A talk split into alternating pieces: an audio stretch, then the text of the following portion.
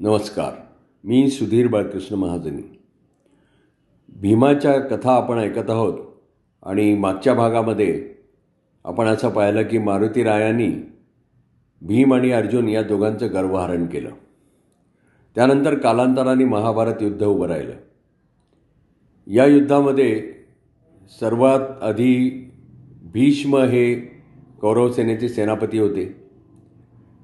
ते धारातीर्थी पडल्यानंतर म्हणजे ते शरशय्येवर आल्यानंतर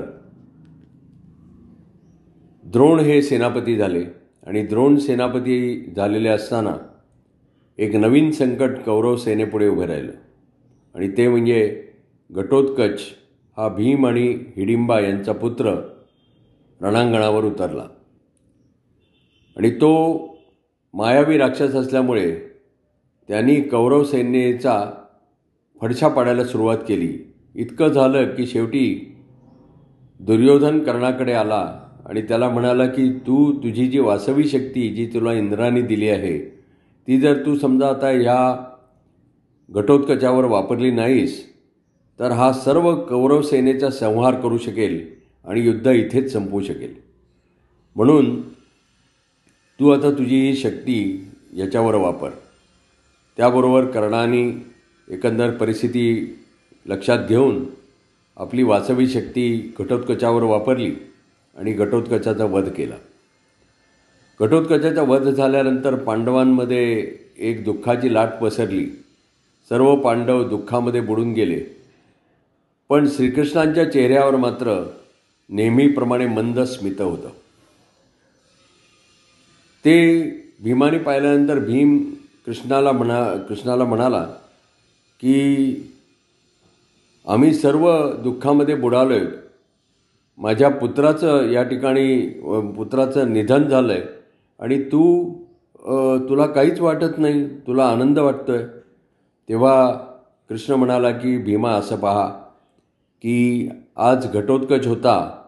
म्हणून त्यांनी कर्णाची वासवी शक्ती आपल्यावर झेलली आणि त्यामुळे अर्जुनाचे प्राण वाचले. जोपर्यंत कर्णाकडे वासवी शक्ती होती तोपर्यंत मी अर्जुनाला रणांगणात आणूच शकलो नसतो. आणि आपला विजय दुरापास्त होता.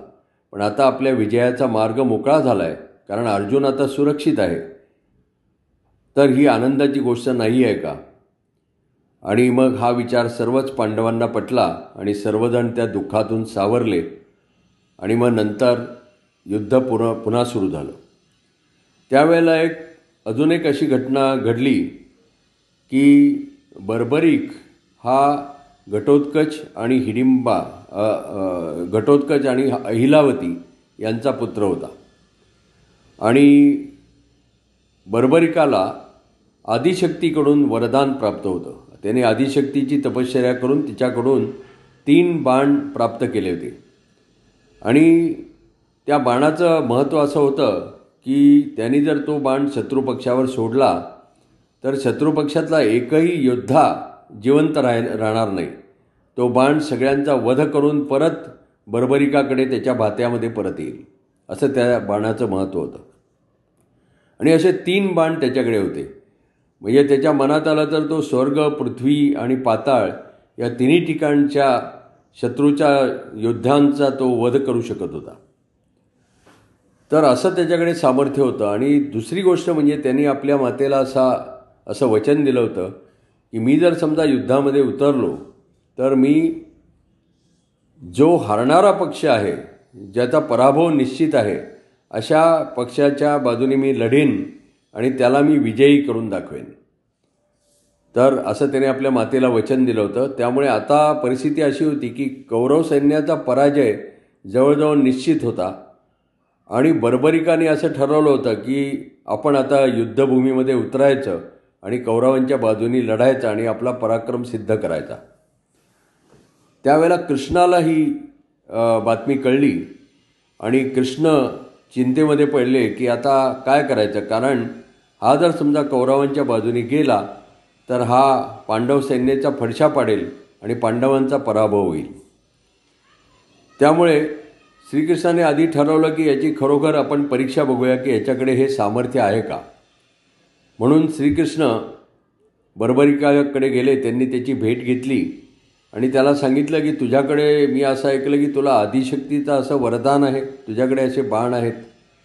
तो म्हणाला हो मला दाखव ना याची प्रचिती. हा समोर पिंपळाचा वृक्ष आहे याच्यावर बाण सोड याचे सगळी याची सगळी पानं तू या बाणाने नष्ट करून दाखव.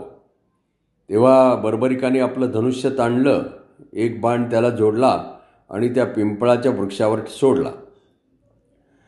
त्याबरोबर त्या बाणाने सर्व पानांचा वेध घेतला त्यांना जाळून टाकलं आणि तेवढ्यामध्ये काय झालं होतं की श्रीकृष्णाने त्या वृक्षाची तीन पानं आपल्या पायाखाली लपवून ठेवली होती. त्यामुळे तो बाण परत आला आणि श्रीकृष्णाच्या पायापाशी येऊन घोटाळू लागला. त्यावेळेला बर्बरिकाच्या लक्षात आलं की श्रीकृष्णाने आपल्या पायाखाली ती पानं ठेवली आहेत पिंपळाच्या वृक्षाची. म्हणून त्याने कृष्णाला विनंती केली की तुम्ही तुमच्या पायाखाली जी पानं आहेत तिथे तो बाण आलेला आहे त्यामुळे त्या तुम्ही तुमचा पाय बाजूला करा. म्हणजे तो त्या पाना पानाचा वेध घेऊ शकेल. तर त्यावेळेला श्रीकृष्णाच्या असं लक्षात आलं की खरोखर ह्याच्याकडे असे हे अमोघ बाण आहेत की ज्याच्यामुळे तो शत्रूचा निपात करू शकतो. तर मग त्यांनी बर्बरिकाचं सामर्थ्य मान्य केलं आणि मग त्यानंतर मग आता करायचं काय? पुढे काय करायचं? म्हणून श्रीकृष्णांनी बर्बरिकाचा एकंदर त्यांनी त्याचा पाहिलं की त्याला तो दानशूर आहे आणि तो ब्राह्मणाने मागितलेली याचना पूर्ण करतो.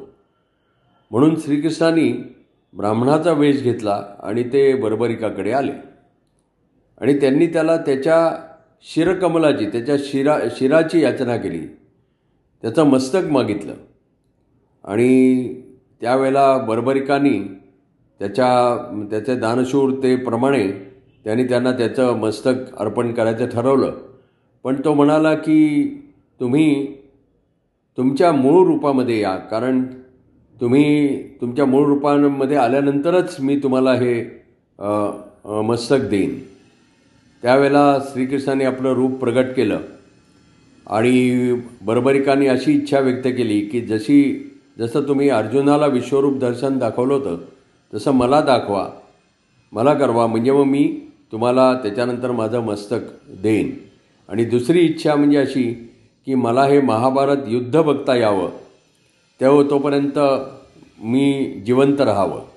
तर श्रीकृष्णाने त्याची इच्छा पूर्ण केली आणि त्याचं मस्तक कुरुक्षेत्राजवळच्या एका टेकडीवर अशा पद्धतीने ठेवलं की त्याला महाभारत युद्ध बघता यावं. तर अशा प्रकारे श्रीकृष्णाने बर्बरिकापासून पांडवांचं रक्षण केलं.